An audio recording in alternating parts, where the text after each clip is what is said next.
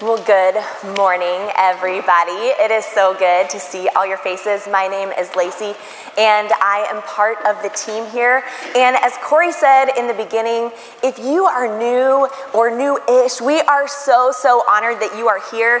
And I do hope that you will stop by the info bar on your way out because our guest services team has a gift for you. They would love to say hello and officially welcome you and, um, and just answer any questions you might have or connect you in whatever way you'd like to be connected. The other thing I want to let you know about is um, Christmas is coming. December is fast, right? Very fast. Um, so you have heard us talk about our Christmas Eve services, but I want to remind you that Christmas is the very best time to invite people to come to church. Like, there has been research, like, science actually says that Christmas is the best time to invite people to come to church because they are far more inclined to say yes to an invitation from you. So we have a service on Thursday, the 22nd. And then we have three services on Christmas Eve, that Saturday. So, christmasandrva.com, go register, bring your people with you, um, and it's going to be a great time together. Now, we are in week seven of our Just Ask series, and this is a series where we are focused on prayer. And um, so, if you are just jumping in today, uh, or maybe have missed just a couple of the messages, I encourage you to go back and listen to the messages that you might have missed in this series. Um, not just because I don't want anyone to miss out on anything ever, this is true. However, I really do believe that this sermon series is a really important one for us as a church. Um, I was with the discipleship coaches a few weeks ago, and I was telling them I don't always have the right words to explain what I'm thinking or feeling, but I typically have emotion. I have a lot of emotion, but I also have emotion. And so I was describing them this season that I feel like we're in as a church, and all I can do is I feel like it's like this. Like it's just this. And um, I feel that because it feels like God is stirring something and He's doing a lot of really powerful things in people's lives. Um, but I also think that prayer is this really crucial and highly critical piece that is going to allow us to step into what God is inviting us into as a church. And um, we have heard a lot of really inspiring things and convicting things over this um, last few weeks together. Um, I have been deeply, deeply convicted in so many ways. Um, but I'm also somebody that naturally, like, I just get convicted kind of easily and I get inspired kind of easily. And even some of the stuff that we're going to talk about today, I started learning all about it and I got excited. And John was like, oh my gosh, with the books that keep coming to our house because I'm like, no, no, no, we're going to like do this. And, um, but now, this part is a little bit harder because now, like, we have to do it right? Like we've learned a lot, we've been challenged a lot, but it's like, what does it look like to really become people of prayer? What does it look like to become a person of prayer? And um, there is this quote that I heard that really kind of sums up the big idea for today. Um, it says, Our appetite for the idea of prayer tends to be stronger than our stomachs for the actual experience of prayer, unfortunately. And I feel that on a real level. I love to read books on prayer and hear about all the amazing things that God is doing in people's lives through prayer and answering prayer and all of that. And I do have some great disciplines built in around prayer. And I have experienced seasons where I really, really love my prayer life. But I have also been in seasons where how I would describe my prayer life would be boring and frustrating and marked by laziness on my part. And this is an area where like I, I want to grow. I don't want to just stay. I don't want to just like dip my toe in and then things feel comfortable. Like I want to keep going in further. And so um, I want us, we're going to pause uh, just for a few seconds, like 10 to 20 seconds. And I want you to come up with, just think or write down a couple of words that come to mind when you think about your prayer life right now as it actually is. Okay? So remove any judgment or shame. It is not about that at all. But I think it's important for us to be real with like where we're at. so that we can kind of reset and look to where we're going. So we're going to pause just for a couple seconds. Think about a couple words of how you would describe your prayer life.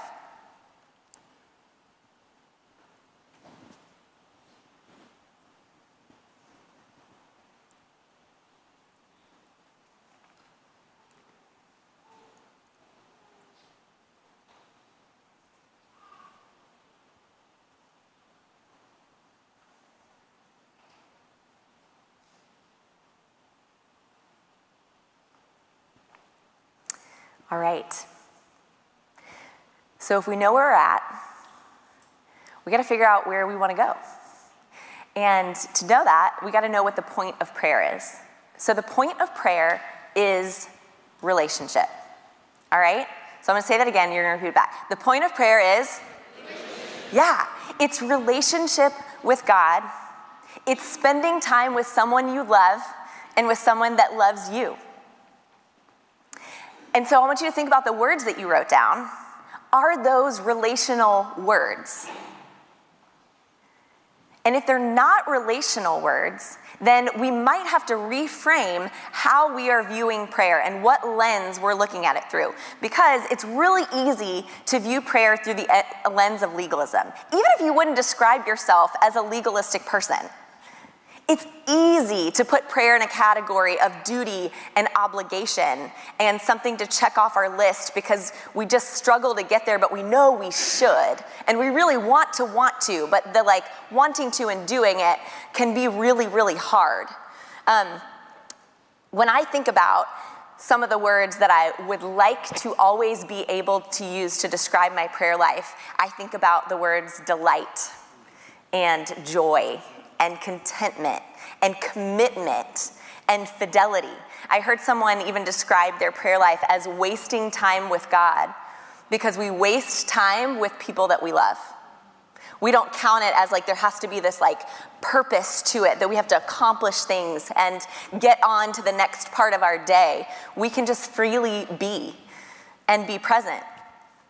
And so if prayer is about relationship, then we have to view it like that. And what does it take to have a healthy and loving and deep connected relationship? Um, there's this quote that I love that I used in a wedding a few weeks back, and it's um, from Dietrich Bonhoeffer. He wrote it in a sermon to his niece on her wedding day. And it says, You are young and in love, and you think that your love will sustain your marriage, but it won't. Let your marriage sustain your love. So, just like in any relationship, there are disciplines and rhythms and commitments that build that and that are the foundation of that. I see that in my marriage, in my friendships. My youth pastor growing up used to say that what you can't do by trying, you have to do by training. And I can't love John more and love him better by just trying harder. It's not gonna work. I'm gonna come to the end of myself. I can't love my friends better by just trying harder. It's what commitments, what sacrifices, what disciplines do I have in my everyday life? They're gonna train my heart to love them more.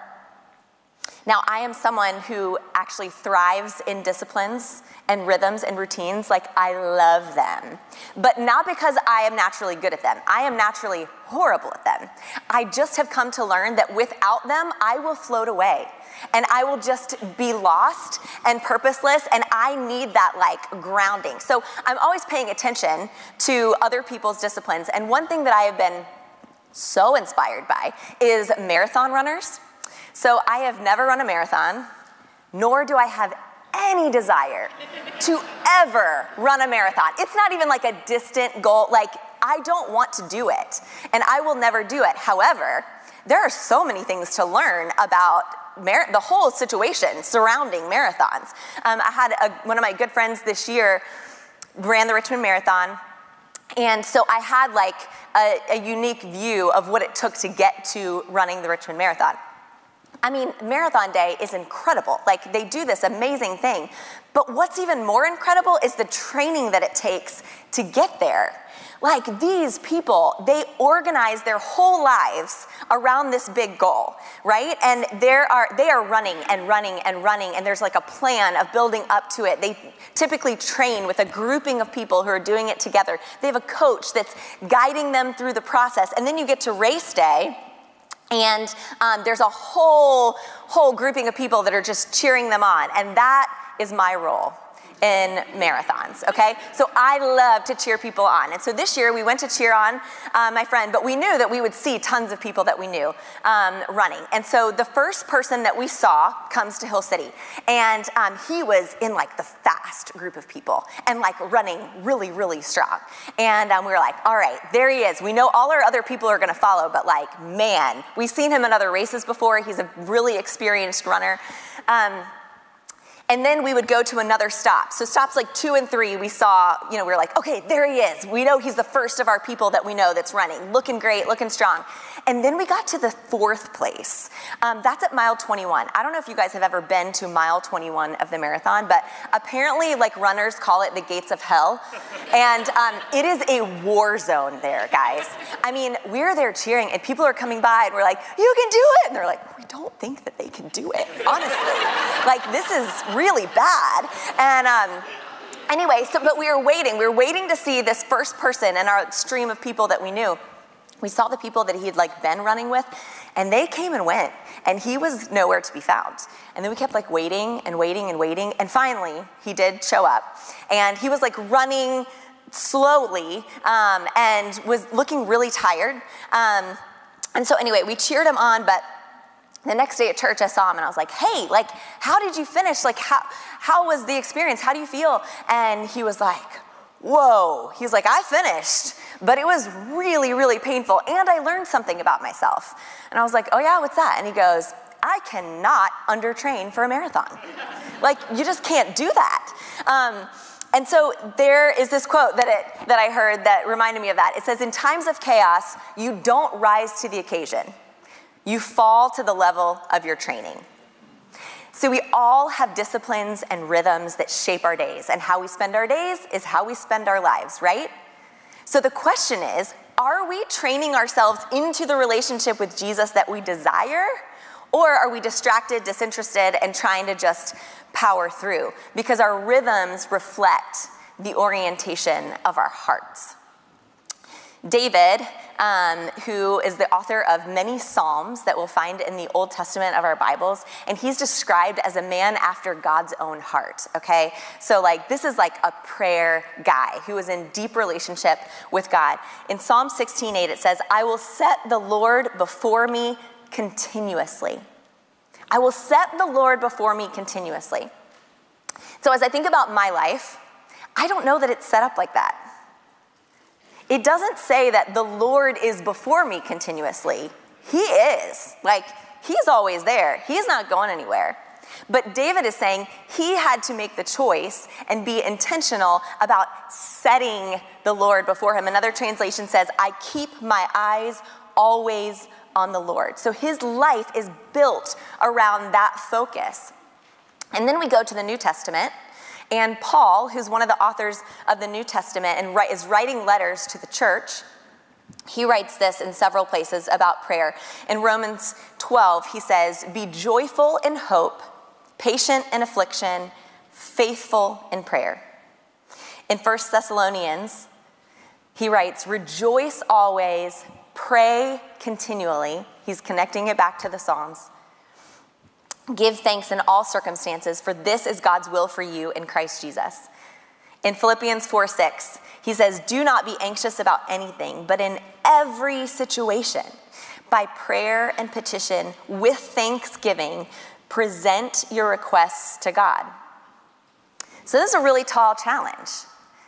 And if we're viewing this through the lens of rules or obligation, it's overwhelming and it's like soul crushing right? But if we view it through the lens of relationship, oh, that sounds lovely. It sounds so freeing. Like we can be in constant connection with God. We have someone that's always there, that is always walking beside us, and it's always available. It is possible to live in a place of joyful thankfulness, and it's, it's like joyfully invigorating to know that this can happen. And we know that this can happen because Jesus came here to show us what it looked like to live in constant relationship with God. And so we're going to look at Jesus' prayer life because if the goal is to live with Jesus and to live life Jesus, like Jesus, then John Mark Comer always says, then we have to adapt the lifestyle of Jesus. And so if we look at Jesus' prayer life, I, um, I classify it as um, his prayer life is a yes and situation because there is a flow and a freedom to Jesus' prayer life that is marked by relationship and not religion. Um, and so in the Gospels, we see um, a lot of descriptions of what Jesus' prayer life looked like. And so I want to um, point out a few of those verses. In Mark, it says, Very early in the morning, while it was still dark, Jesus got up, left the house, and went off to a solitary place where he prayed. And then in Luke, it says, But Jesus often withdrew to lonely places and prayed, often withdrew.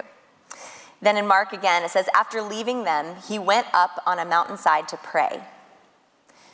Then in Matthew, after he had dismissed them, he went up on a mountainside by himself to pray. Jesus made space to pray. Like he was so intentional about it. He did it all the time. The disciples knew this about him. They knew where to go off and, and find him because they knew he'd be praying somewhere. And they noticed what, things that were different about his prayer life. And so they asked him, they're like, Can you teach us how to pray? Like, we want to pray like you.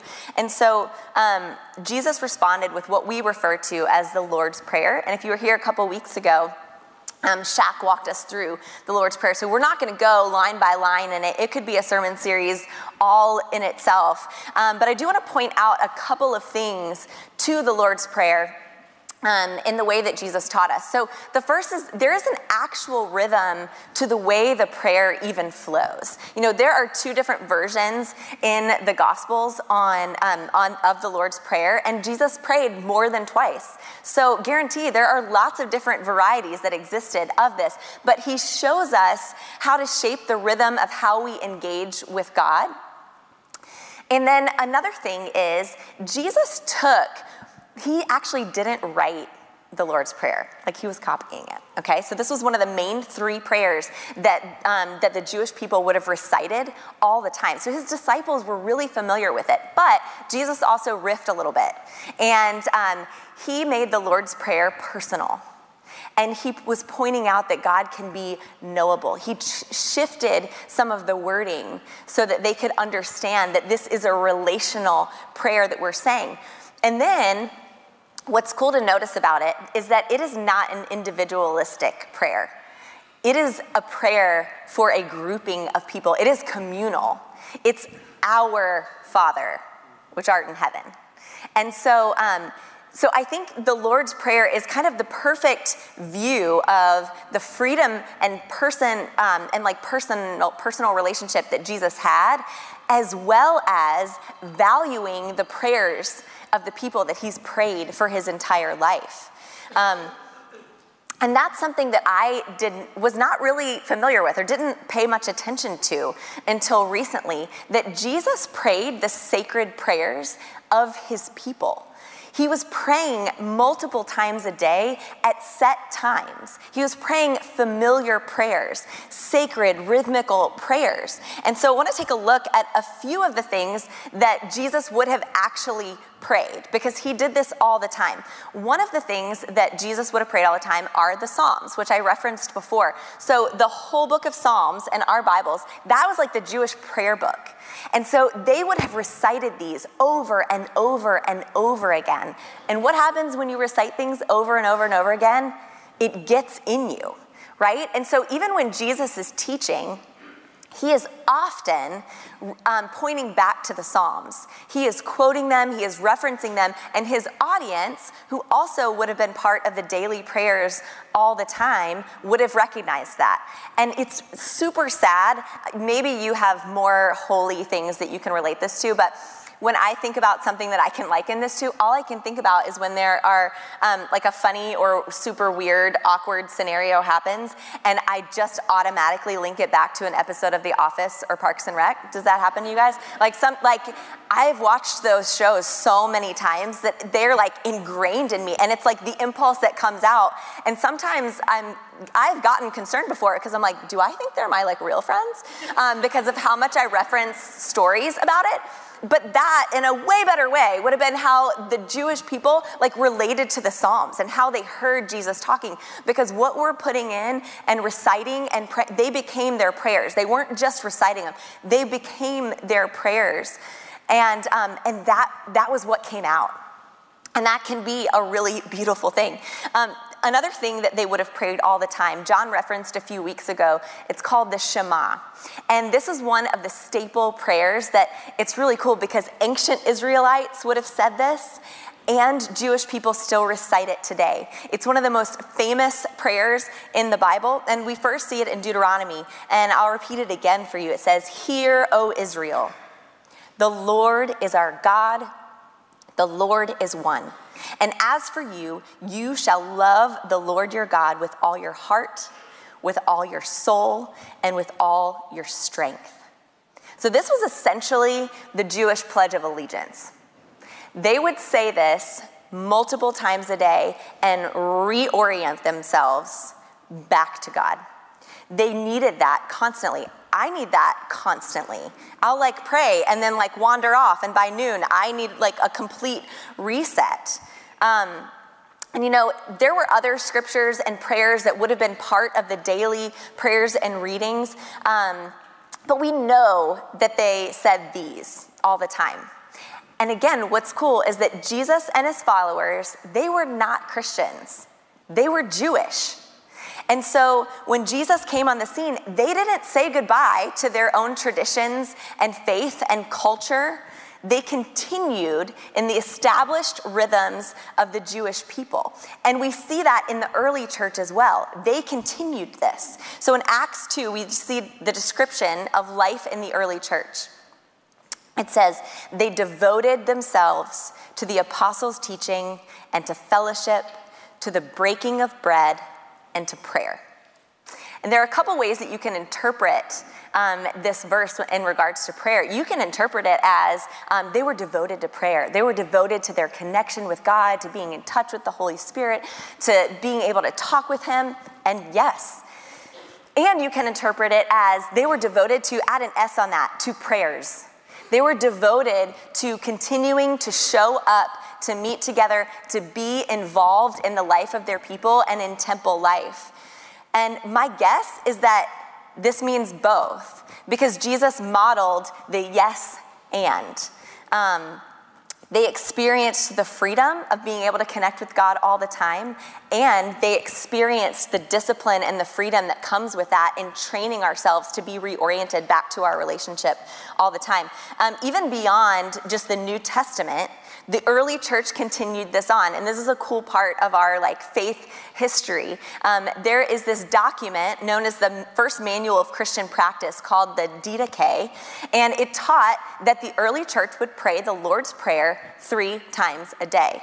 So we see this still ingrained, and that would have been an assumed part of Christian life all up until the fall of the Roman Empire. So when the Roman Empire fell, then like culture blew up. Everybody's rhythms were all over the place. And so the first monks kind of rose up in an effort to preserve this sacred way of life and this sacred rhythm that they had built around prayer. And so they preserved and developed these um, prayers more, you know, and they have developed into what a lot of tr- different traditions now even would use today in prayer books. Um, and again, this is not the tradition that I grew up in, in the saying recited prayers at certain times and all of that. Um, but as I have learned more, I have wondered, I'm like, man, am I, have I been like missing out on a really like special piece of prayer. Um, and I would like to experience that more. You know, nowadays you might have heard the terms, they're now referred to as like um, the daily office or praying the hours. But I like how Scot McKnight describes these kinds of prayers as praying with the church. Because that's what it actually is. When we are saying the Psalms and we are, when we're repeating the Lord's Prayer and praying at different times all throughout a day, we are joining and adding on to all of those that have come before us, all of those that are going to come after us, and people around the globe praying the same things and the same words. And there is a really powerful beauty to that. Um, like communion and these prayers are like the, the oldest part of our faith that I do think it's really important for us to pay attention to and to hold on to. Um, another cool thing about it is that Jesus, one of his prayers for us that's in the scripture, is that his church would be one. And so praying these prayers together and saying scripture and all of that is a way that we as a whole church around the globe are united and part of an unceasing prayer as different people in different time zones jump in and pray. Um, in Scot McKnight's book called Praying with the Church, uh, this is the way he described um, kind of the rhythm of prayer, and I love it. I'm going to read you the whole thing. It says Jews at the time of Jesus measured time in a variety of ways, none of them by a clock. There were morning prayers and late afternoon prayers and evening prayers, each of which was tied somehow to the worship of the temple, at the temple. Time was not rooted simply in the economic system or in meal routines, but more fundamentally by the temple's worship. Imagine a clock that did not say 3 p.m., but afternoon sacrifice. But you and I today, in the 21st century, fall into the idea that time is something measured by a clock. When we get to work and when we end work, when we get up and when we go to bed, or perhaps we measure time by when we eat breakfast and eat lunch and dinner we can too easily become time clock humans or even meal driven people by how our time is regulated. Is there another way? There is. That other way is to let the hours of prayer shape our days. The blessings of life that enter most deeply into our soul do not come by finding more free time or more leisure. Those blessings enter the soul when we let soul rhythms, the sacred rhythms of prayer, shape the structure of our day. So, wouldn't it be amazing to be a part of a community of people where we let those rhythms of prayer and connection to God be what shape our day, be what determine where our focus is? We got a little taste of this when we went to Israel a few years ago, and we were there um, just a little longer than a week, and so we got to experience what the Sabbath was like there. And it was really, really cool. I remember being on the on the tour bus, and our guide, who was Jewish, pointed out to us on a it was a Thursday afternoon, and like the streets were buzzing, like people were everywhere, shops were full, there was traffic, all that, um, and he was explaining that everybody is out running all their errands and getting all the things done on their checklist because the next day they would have to prepare and so they would have to start all the cooking get ready and all of that and then at sundown on friday it is shut down. Like the whole place. And we're like yeah yeah yeah it's going to be a slower pace. We got it. Um, but literally it shut down. Like you there was there were no stores open to go to. There were not things to do. We happened to be staying in a hotel and even all of the buttons on the elevator were already pushed because like they there was not going to be anybody to help um, or to like push the buttons and all of that. So anyway it was wild but it was so beautiful to see the way a whole culture like moved to the rhythm of their faith. And it was cool and then also a little bit frustrating because that is not the culture that we live in. Like it is not. However god uses prayer to create countercultural movements. He uses prayer to change us, and we change the culture that is around us. Because when we're connected with the one who sets the rhythms of our souls, we are then on mission with him and we see everything differently. So, you might be somebody that maybe these like rhythms of prayer, like maybe you have that established. You're like, yeah, I like, I pray scripture every morning and every night, and I pray a certain set thing over each meal. Um, but you might struggle with that like freedom piece and that connection to God to be able to just share and talk whenever, and um, and that like constant that reminder that He's constantly there with you.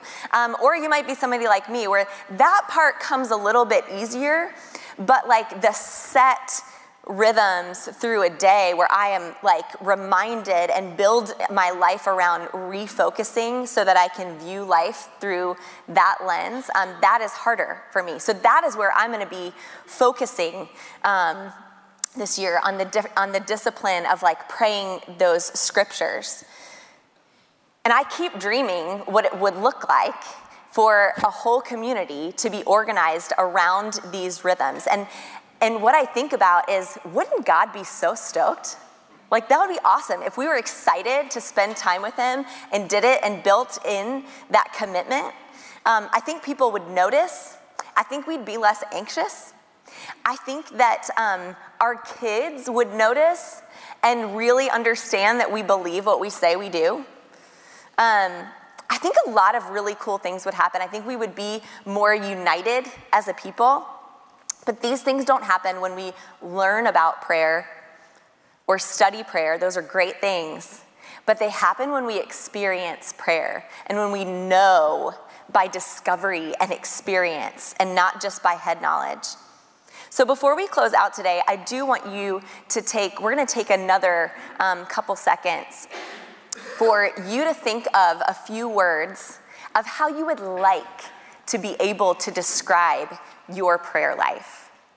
So write it down, think about it, but just take, I don't know, 30 seconds or so to think about like what is the goal here? What are you after? What pieces might you be weaker in than others that you want to grow in?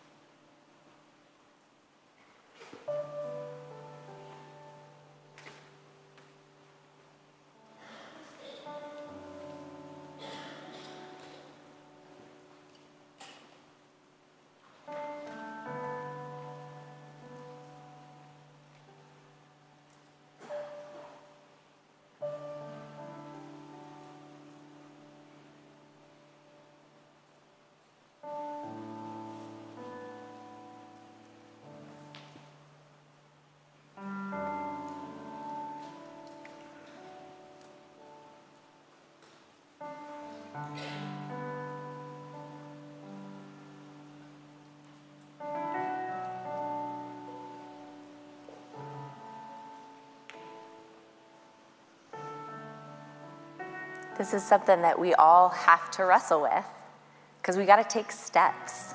Now it's time to put it into action. And John and I are talking about what does this look like for our family? What does this look like for us as a community? And so in the new year, you're going to hear about some prayer initiatives that like we're all invited into and some different things that we're going to do as a church, but it's also important to just start and to know that there's freedom. If you mess up, He's still there. So just start again. And so this morning, um, I want to challenge us all um, and give you a practical step that you can take. We know what the rhythms of the early church were. And so let's start there. Let's start saying the Lord's Prayer out loud every day. You can choose morning, at night, you could do both. Say it by yourself or whoever you happen to be with, but just say the Lord's Prayer out loud and let that start to inform the rhythm of our days. We're gonna give you a head start, and we're gonna say it together this morning. Okay, so we're gonna kick this thing off. Um, and if you are if you are new here and you're like, whoa, whoa, whoa, lady, I'm just like checking this out. You totally do not have to say this with us, okay? But for those of you that want to pray and want to start this out, we're gonna say the Lord's Prayer together. So it's gonna be up on the screen. Our Father, which art in heaven, hallowed be thy name. Thy kingdom come, thy will be done, in earth as it is in heaven. Give us this day our daily bread, and forgive us our trespasses as we forgive those who trespass against us. And lead us not into temptation, but deliver us from evil. For thine is the kingdom, the power, and the glory forever and ever. Amen. So, we're going to close with a song called Heaven's Secrets. And I want you to pay attention to the words that we are singing. The things that we're saying are not words that are just describing what we know about God or what we learned about Him. The words we're saying are describing what it's like to experience Him and to experience His love. It says, that, um, I can feel peace coming. I can see fear running. Your love, it just does something.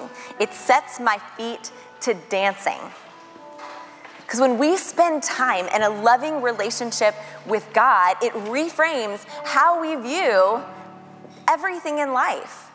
And there's a freedom to dance. There's a freedom to be joyful and to look at life with trust and hope. And we can see fear and anxiety fading away because we're focused on the one who loves us. All right, so the band is going to lead us. You guys can go ahead and stand.